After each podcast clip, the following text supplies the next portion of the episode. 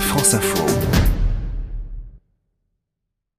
L'autorité de la concurrence s'intéresse à la façon dont sont vendus les médicaments. On en parlait il y a quelques minutes avec nos invités au sujet de l'hypothèse de les vendre en grande surface. Mais l'autorité de la concurrence recommande aussi d'assouplir certaines règles pour les médicaments qui sont vendus sur Internet. Euh, comment est-ce que ça fonctionne aujourd'hui? Bonjour Émilie Gautreau. Bonjour à tous. Explication des mots de l'info avec vous. Expliquez-nous la vente en ligne de médicaments. La vente de médicaments sur Internet existe en France depuis 2012. Cette année-là a été transposée dans le droit français une directive européenne qui avait un an plus tôt autorisé ce type de vente en ligne.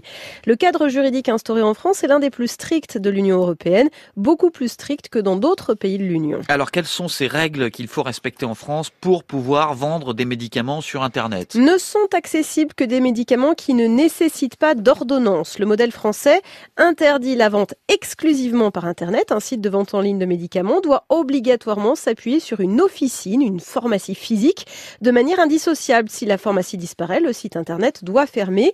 Il ne peut y avoir sous-traitance de l'activité de vente en ligne. Les pharmaciens ne peuvent ouvrir un site internet qu'après autorisation du directeur général de l'agence régionale de santé.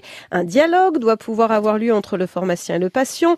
La loi fixe des règles sur les quantités maximales qui peuvent être délivrées. Les pharmacies en ligne doivent aussi respecter des points techniques, un dispositif d'alerte. Elles doivent obtenir un agrément pour conserver les données sur la santé des patients, doivent respecter des règles strictes sur la façon dont sont stockés et expédier les produits. La façon dont sont présentés les médicaments vendus en ligne est aussi très encadrée. Comment est-ce que ça se passe dans d'autres pays? Eh bien, c'est souvent beaucoup plus souple. Le Royaume-Uni et les Pays-Bas autorisent par exemple la vente en ligne de tous les médicaments, y compris ceux délivrés sur ordonnance, et autorisent à vendre exclusivement en ligne, même sans officine associée. Dans d'autres pays, on peut vendre tout type de médicaments, mais à condition d'avoir une officine physique. C'est le cas en Allemagne, au Portugal, en Suède et au Danemark. Et ce qu'a constaté l'autorité de la concurrence, c'est que la vente en ligne est très peu développée en France alors qu'elle est beaucoup plus développée chez certains de nos voisins. En 2015, l'Allemagne et le Royaume-Uni se partageaient environ 80% du secteur européen de la vente en ligne de produits non soumis à prescription. La vente de médicaments en ligne représentait en 2016 en France 1% des ventes totales contre 13 à 15% en Allemagne.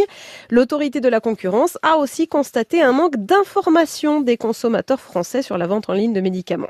Elle recommande d'assouplir certaines contraintes pour, dit-elle, permettre aux sites installés en France de lutter à armes égales avec les sites européens. Une réunion sur le sujet entre professionnels de santé est prévue le 16 avril au ministère de la Santé. Émilie Gautreau pour l'explication des mots de l'info tous les jours dans le 12-14.